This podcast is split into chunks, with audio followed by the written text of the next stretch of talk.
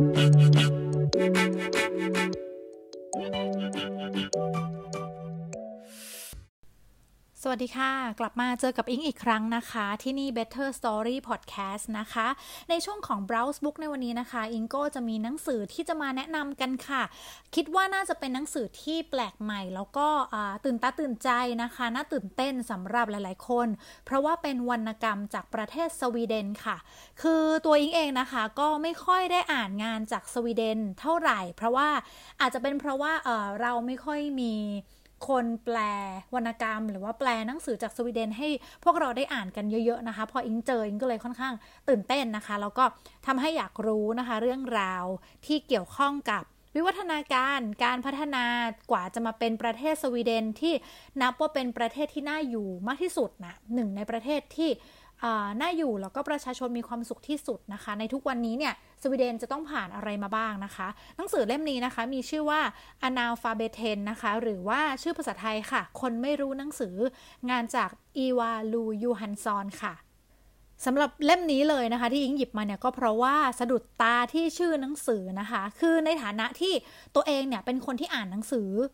แล้วก็เลยอยากจะรู้นะคะ เรื่องราวของคนที่ไม่รู้หนังสือ อยากจะเห็นมุมมองนะคะ ของคนที่ไม่รู้หนังสือเนี่ยแล้วก็ไม่ใช่แค่ของประเทศเรานะคะ เป็นประเทศสวีเดนนะคะ เขาจะอยู่กันมายังไง เขาจะผ่านมันไปได้ยังไงนะคะ อันนี้ก็เป็นสิ่งที่ทำให้อิงสนใจ แล้วก็เลยหยิบเล่มนี้มาค่ะ สำหรับภาพรวมนะคะของเล่มนี้คือมันเป็นหนังสือนิยายนะคะ เป็นนิยายที่สะท้อนเรื่องราวในอดีตของประเทศสวีเดนนะคะ ซึ่งอย่างที่บอกไปแล้วว่า ประเทศสวีเดนเนี่ยก็ถือว่าเป็นหนึ่งในประเทศที่ปัจจุบันเนี่ยก็ถือว่า เป็นประเทศที่ผู้คนเนี่ยมีความสุขใช่ไหมคะ แล้วก็เป็นประเทศที่น่าอยู่ มีสวัสดิการที่ดี มีความเท่าเทียมกันของประชากรในประเทศเป็นอย่างมากเลยนะคะ ถือว่าเป็นประเทศในฝันของหลาย ๆ คนที่อาจจะอยากย้ายไปอยู่ใช่ไหมคะ แต่ว่านะคะก่อนที่จะพัฒนาประเทศมาถึงจุดนี้ได้นะคะ ก่อนหน้านี้เนี่ยก็ต้องผ่านยุคผ่านสมัยที่ประชาชนเนี่ยยังไม่ได้รับการศึกษาที่ดีนะคะ แล้วก็ไม่ได้รับความเท่าเทียมในสังคมเท่าไหร่นะคะ ก็เหมือนเหมือนกับประเทศที่กำลังพัฒนานาอื่น ๆ อีกหลายประเทศในตอนนี้นั่นเองค่ะ นิยายนะคะ ครึ่งแรกเนี่ยนะคะ ก็จะบรรยายบรรยากาศของประเทศสวีเดนในสมัยก่อนค่ะ แล้วก็จะมีการตีแผ่ชีวิตของชนชั้นกรรมชีพนะคะ ซึ่งส่วนใหญ่นะคะ ก็คล้ายๆกับประเทศอื่น ๆ ในโลกนะคะ ในสมัยก่อนก็คือชนชั้นกรรมชีพ ส่วนใหญ่มักจะประกอบอาชีพเกษตรกรรมเนาะก็ชนชั้นกรรมชีพส่วนใหญ่นะคะอิงเชื่อว่าน่าจะเป็นเรื่องพื้นฐานของมนุษย์ทุกคนนะคะ ก็คือปรารถนาที่จะมีทรัพย์สินนะคะ มีบ้านหรือว่ามีที่ดินเป็นของตัวเองนะคะ แต่ว่าถ้าหากว่าปราศจากความรู้หรือว่าไม่สามารถอ่านออกเขียนได้นะคะ สิ่งที่คนเหล่านี้ต้องการนะคะ ก็อาจจะดูเป็นไปได้ยากเหลือเกินนะคะ กับเงื่อนไขต่างๆ ที่คนที่เป็นชนชั้นเจ้านายเนี่ยเขาได้ออกกฎระเบียบต่างๆ ออกมาครอบคลุมนั่นเองค่ะ ครึ่องหลังของเรื่องนี้นะคะ ก็คือเริ่มเข้าสู่ช่วงที่มันค่อนข้างหดหูแล้ว เพราะว่าชนชั้นเจ้านายนะคะ ชนชั้นปกครอง ที่มีความรู้มีอำนาจนะคะ ก็เริ่มจะเข้ามาคุกคามประชาชนเนาะเริ่มเข้ามาควบคุมคนจนนะคะ แม้ว่าจะเป็นคนที่มีเงินมีบ้านอยู่เองนะคะ แต่ว่าก็กลับถูก ซ้อนกลเนาะถูกความเจ้าเล่ห์นะคะ ถูกการแทรกแซง โดยคนที่รู้หนังสือแล้วก็รู้กฎหมาย แล้วก็ร่วมมือกับตำรวจในสมัยนั้นนะคะ ใช้ตำรวจเป็นเครื่องมือในการสนับสนุน การยึดทรัพย์สินของคนอื่นนะคะ โดยคนจนคนซื่อคนไม่รู้หนังสือนี่แหละ ที่ต้องเป็นคนยอมจำนนนะคะ เพียงเพราะเหตุผลเดียวที่ว่าไม่รู้หนังสือนะคะ แล้วก็รู้สึกตื่นเต้น ตื่นกลัวกับเอกสารต่างๆ ที่อยู่ตรงหน้า เพราะว่าเขาไม่รู้ไม่เข้าใจมันนะคะ ก็ถือว่าเป็นหนึ่งในความลำบากนะคะ ของคนที่ไม่รู้หนังสือไม่ได้รับการศึกษามากพอนะคะ เพราะอ่านจบนะคะช่วงเหล่านี้ช่วงครึ่งหลังเนี่ยทำให้อิงรู้สึกว่าแบบ มันสลดหดหูมากเลยนะคะ ถึงแม้ว่าเหตุการณ์ในปัจจุบันในสวีเดนเนี่ยจะไม่เป็นแบบนั้นแล้วนะคะ แต่ว่าในบางประเทศนะคะแถวๆนี้นะคะ ก็ยังมีอยู่นะคะกับเหตุการณ์แบบนี้ที่คนที่ไม่รู้หนังสือก็ถูกคนที่มีโอกาสในการศึกษา มีโอกาสในการเรียนรู้นะคะ มีโอกาสในการปกครองเนี่ยถูกครอบไว้นะคะ ถูกควบคุมนะคะ แล้วก็เหตุการณ์ก็ไม่ได้ต่างกันเท่าไหร่เลยนะคะ อยู่ในบริบทที่ใกล้เคียงกันมากเลยค่ะ อย่างที่บอกนะคะว่านานๆทีอิงก็จะเจอวรรณกรรมจากประเทศสวีเดนเนาะซึ่งเป็นวรรณกรรมที่พูดถึงว่า จากประเทศนี้ค่ะ จะค่อนข้างหายาก เพราะว่าสวีเดนก็คือมีภาษาสวีดิชเป็นของตัวเองใช่ไหมคะ แล้วก็อาจจะหาคนที่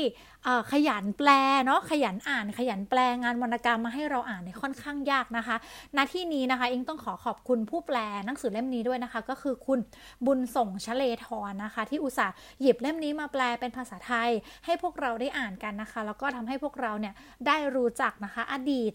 นะคะของประเทศสวีเดนที่จริง ๆ แล้วเนี่ยก็มีบริบทที่ใกล้เคียงกับสังคม จริง ๆ แล้วนะคะอิงค่อนข้างแปลกใจ เพราะว่าพูดถึงบริบทของชาวยุโรปเนี่ยอาจจะมีหลาย ๆ อย่างเนาะที่แตกต่างกับชาวเอเชียอย่างเรานะคะ เช่นเรื่องอากาศนะคะ หรือว่าเรื่องของทรัพยากรในประเทศใช่ไหมคะ ก็เลยคิดว่าน่าจะมีการบริหารจัดการที่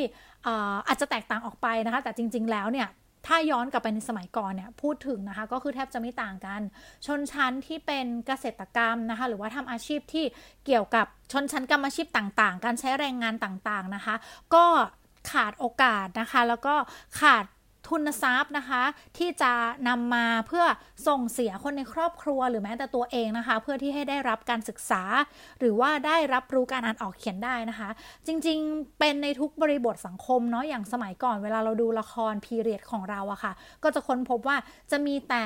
ลูกเจ้านายหรือว่าลูกของคนชั้นสูงเท่านั้นใช่ไหมคะที่มีโอกาสจะได้รับการอ่านหนังสือการเรียนหนังสือแบบนี้ค่ะได้รับการศึกษาให้เข้าใจเรื่องของการศึกษาไม่ว่าจะเป็นเรื่องของภาษาเอกสาร หรือแม้แต่งานวรรณกรรม ศิลปะชั้นสูงทุกอย่างนะคะ ดูจะกลายเป็นเรื่องราวของชนชั้นสูงไปหมดเลยนะคะ แล้วก็อย่างที่บอกว่าแปลกใจว่านึกว่าเป็นแต่แถวนี้